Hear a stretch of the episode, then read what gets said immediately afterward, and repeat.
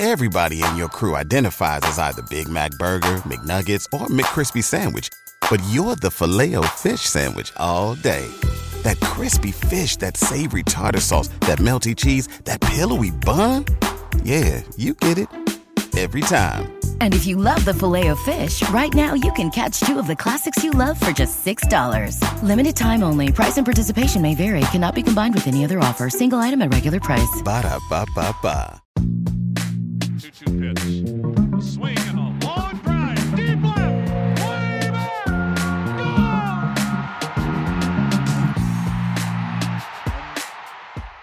Hey, everybody. Welcome to another Baseball America podcast. I'm Kyle Glaser. We've got another great show for you today. We're breaking down the Royals system. And to do that, we are joined by Bill Mitchell. Bill has done the Royals top 10 prospects write ups for us at Baseball America for a couple years now, knows this organization top to bottom.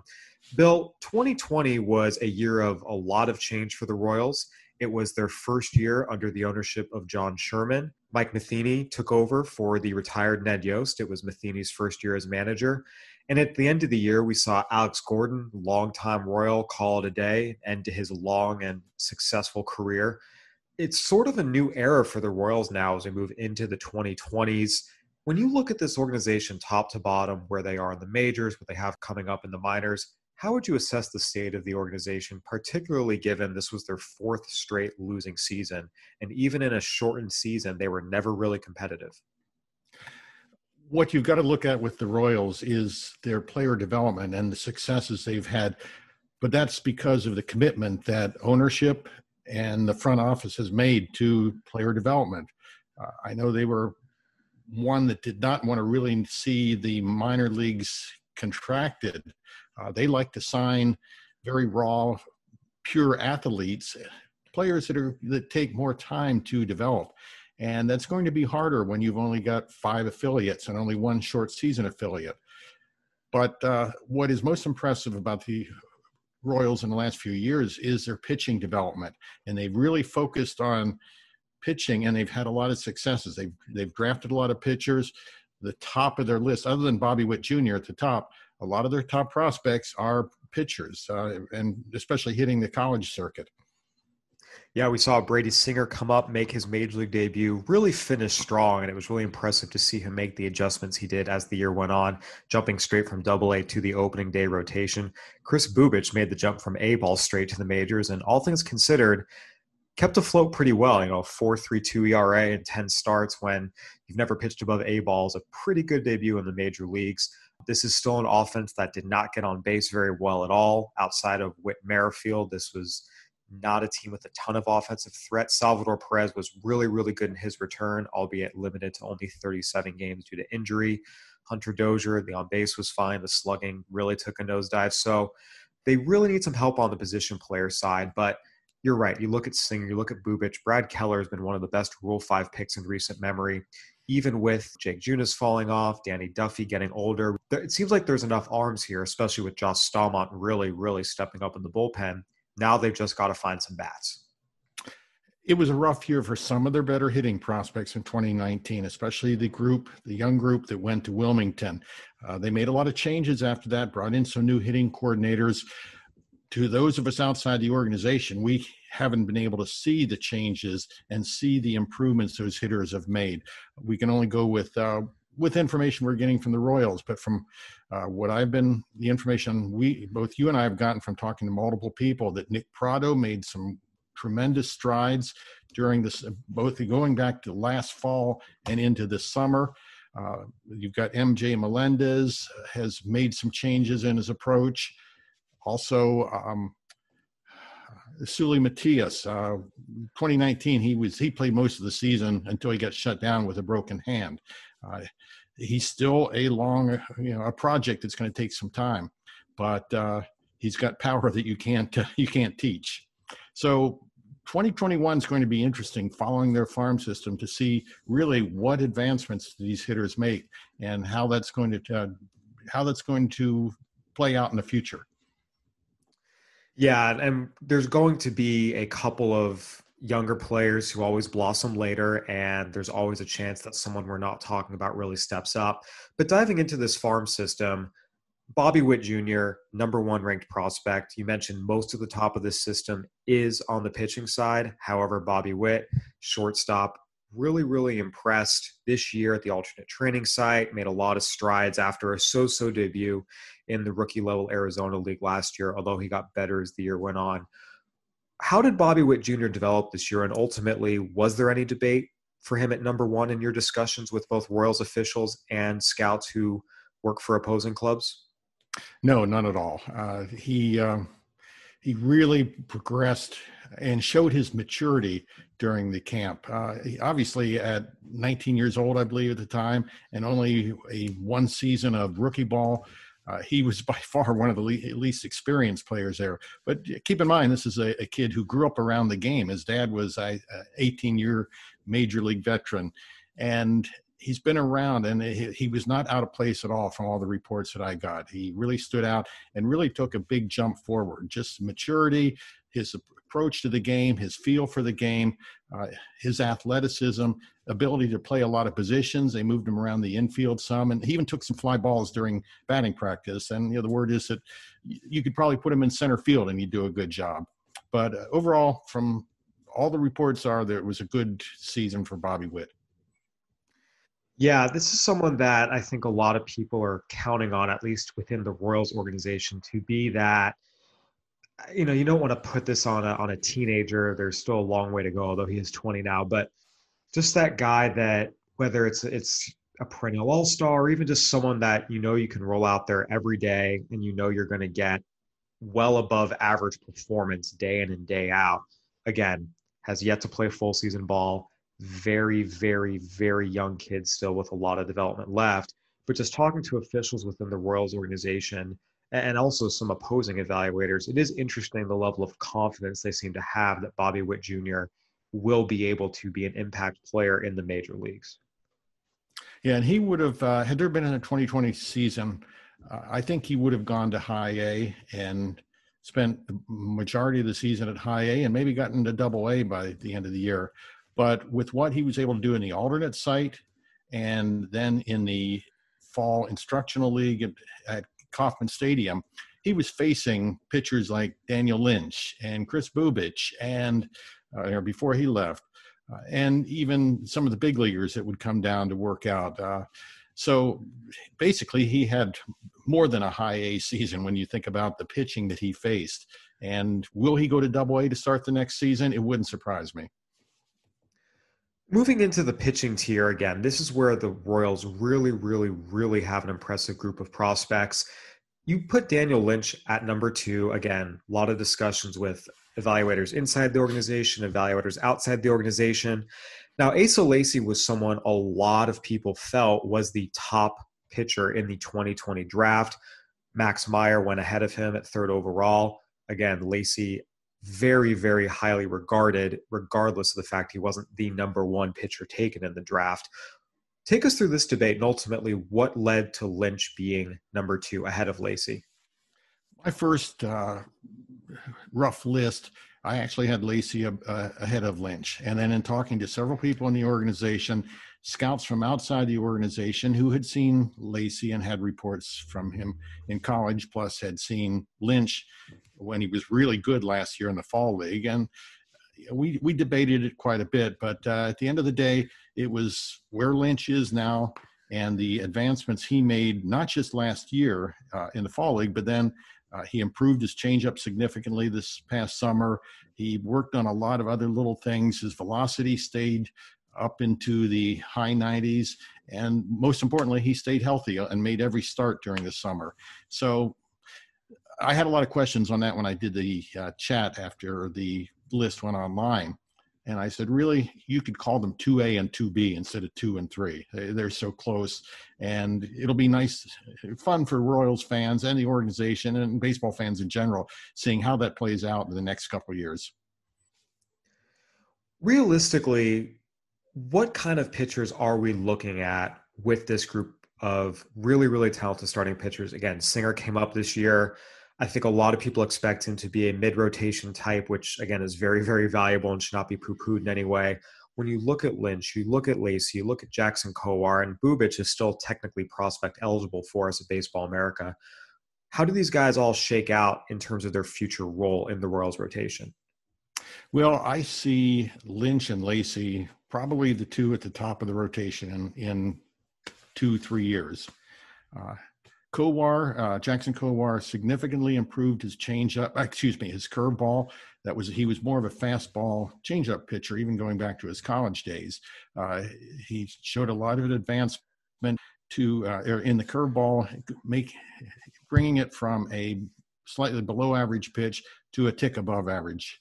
Uh, that's going to be a you know, that's that's a, a, big move for him because uh, that gives him another weapon and it'll keep the hitters from sitting on the fastball and changeup combination.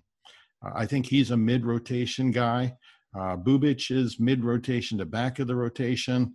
Uh, it's it's going to be a question of how you're going to fit everybody into the rotation. It's a nice, again, a nice problem to have. Yeah, most certainly. It feels like this top group again, these top four have been top 100 prospects for us. Witt, Lynch, Lacy, Kowar, Bubic again came up and showed he can really, really hold own at the major league level. Then you move into the next tier, and it's an interesting group of players who are either really far away or project to be maybe solid but not spectacular. Kyle Isbels and Nick Loftons. Take us through this bottom half of the 10 and ultimately how it shook out the way it did. Well, Kyle Isbel is one that I think is going to surprise people. Uh, he's he's still learning because he was a second baseman for part of his college career. He's still learning to play the outfield, but he's got plus speed. Uh, his bat really came along uh, starting, you know, after an injury-plagued season in 2019. The bat really came along in the fall league 2019, and he had a good year, showing more power during the summer. Uh, to me, I've I've got him ranked as the center fielder of the future. Uh, Erick Pena is still very young. He has yet to play an official game. Uh, he spent uh, the fall first in Kansas City with the that instructional group, and then came to Arizona to finish that. Um, you know, really, he's one of these kids that the sky's the limit, but he's he has yet to play an official game. Uh, 18 years old now. Maybe he's turned 19 by now. Um, no, I think he's still 18. He would have been one of the stars, I think, of the Arizona League this past year. Uh, where he goes next year is a good question, but he's still at least three, four years away, uh, probably maybe even four or five years away. Uh, Nick Lofton, his interesting case, shortstop out of Baylor, was taken with the compensation round pick. And I talked to a scout who saw him late in his college career, right before the shutdown.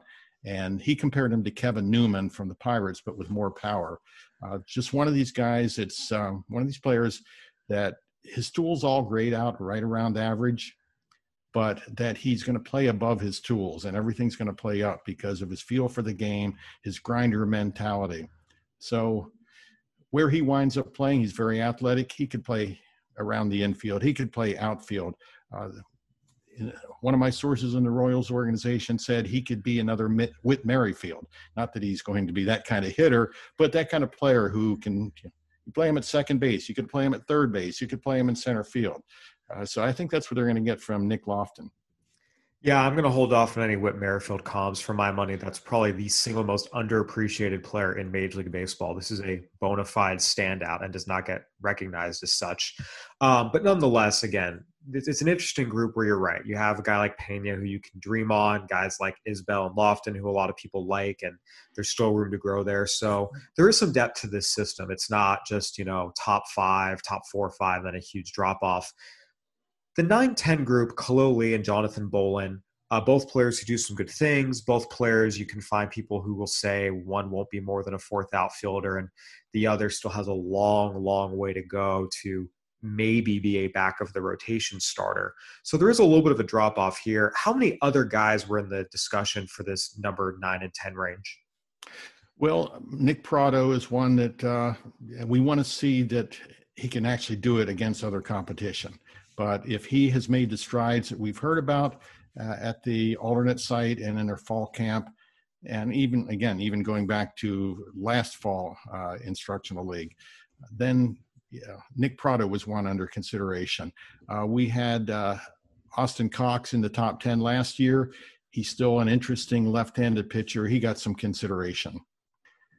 one player that wasn't considered this uh, this year that I want to talk about that may be there next year, and you're going to like this because it's a former Sun Devil, is Alec Marsh. Made a big jump forward this summer. Uh, his velocity ticked up several uh, miles per hour. He was touching 99 during the summer, and even as important, he got more separation between his two breaking balls. So they're now very separate pitches, curveball and slider everything I hear, Alec Marsh should be a top 10 guy by next year.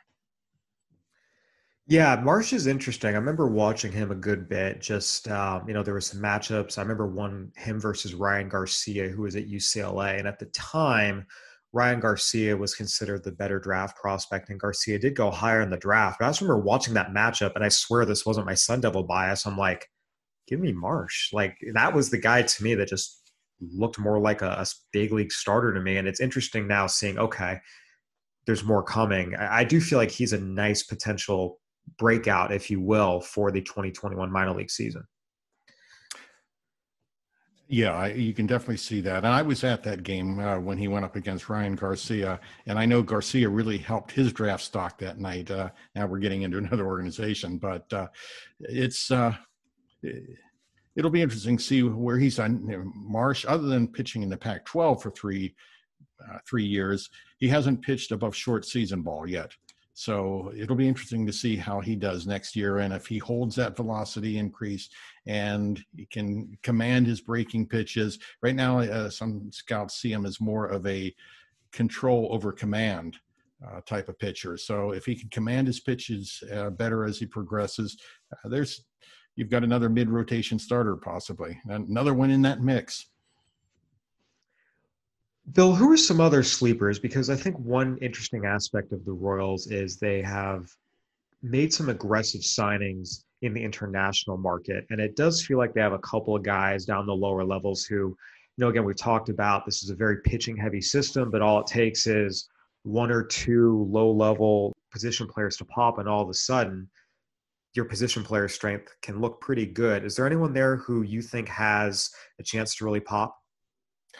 One of the players later, further down their list, uh, was in Arizona League last year. Is Darryl Collins? Uh, they signed him out of the Netherlands. Uh, very athletic, strong body. Uh, probably is going to be limited to left field. Uh, he's got he's a plus runner right now, but he doesn't have the actions to play uh, center field necessarily, and he doesn't have the arm for right field. But uh, scouts believe that he's going to hit. He's been a favorite of theirs to watch. Uh, again, he hasn't been past rookie ball yet, and you know he's played in some world tournaments uh, with uh, the, uh, the Netherlands team, but um, he's still pretty raw. But he's actually a little advanced for you know for that level of experience. Uh, another guy who stood out during instructional league just because of the uh, velocity was a pitcher by the name of Samuel Valerio. Was in the Dominican Summer League in 2019. Uh, didn't get to do much during the summer until he came to Arizona for instructional league. But uh, right away, I heard scouts talking about him because some scouts had him up to 102 with his fastball, and we always get that kind of attention when you, when a young kid's that nobody's heard about is throwing that hard. Yeah, it's certainly going to be interesting. And again, as you mentioned, this is a royal system with a lot of very young kids. Uh, the lost year of development certainly hurt all minor leaguers, but especially organizations where there's a significant talent base in Class A or below. Just in your discussions with club officials, how did they respond to this? And one thing I thought was interesting was in addition to an instructional league team in Arizona, they also formed their own kind of fall instructional league camp at Kauffman Stadium in Kansas City. Well, actually, they had two teams in Arizona. So overall, there were three instructional league teams. Which again, that goes to back what I talked back to what I talked about earlier, how their commitment to player development uh, is, is, important. But um, it was uh, it was interesting watching them. I know I talked to scouts that covered them, of course. Uh, during uh, this time, and you they got to see a lot more of the system than they did in other organizations. And it is really a deep organization. I, I had 60 names in my list that I thought were consideration for the top 30, and you don't get that very often with organizations to have it go that deep.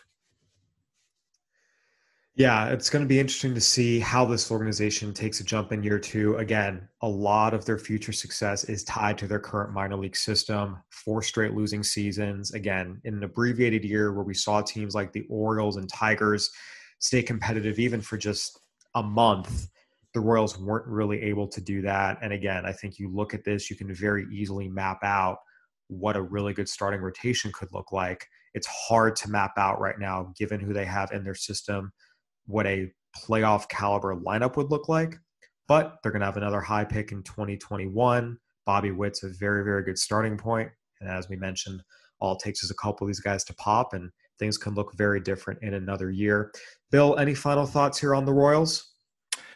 One of the things, other things I want to bring up, uh, and again, it reflects this organization, is after the five round draft, there were a lot of players out there could be signed that, that, likely would have been drafted. The Orioles, excuse me, the Royals were one of the more aggressive teams, uh, signing players right away as soon as the draft was over. Uh, we got to see some of those players uh, that were interesting prospects uh, during Instructional League. The one that stood out for me was John McMillon, a right-handed pitcher from Texas Tech, who probably would have been drafted around six through ten. His problem at Texas Tech was his command and, and his control. Uh, but he was 96 to 100 in instructional league. I'm curious what the Royals player development, especially when it relates to pitching, will do with John McMillon. He's one I would definitely want to watch for next year. But again, it's all about player development with this organization. How will the contraction of the minor leagues hurt them? That's that'll be an interesting story to watch in 2021.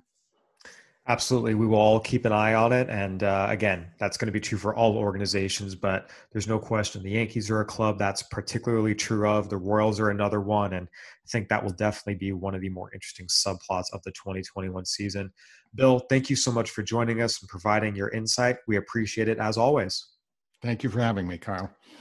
All right, everyone, that'll do it for another edition of the Baseball America podcast. Go ahead and give us a review on iTunes, Spotify, Stitcher, whatever platform you're listening on. We'd love to hear from you. For Bill Mitchell, I'm Kyle Glaser. Thanks for listening. Stay safe.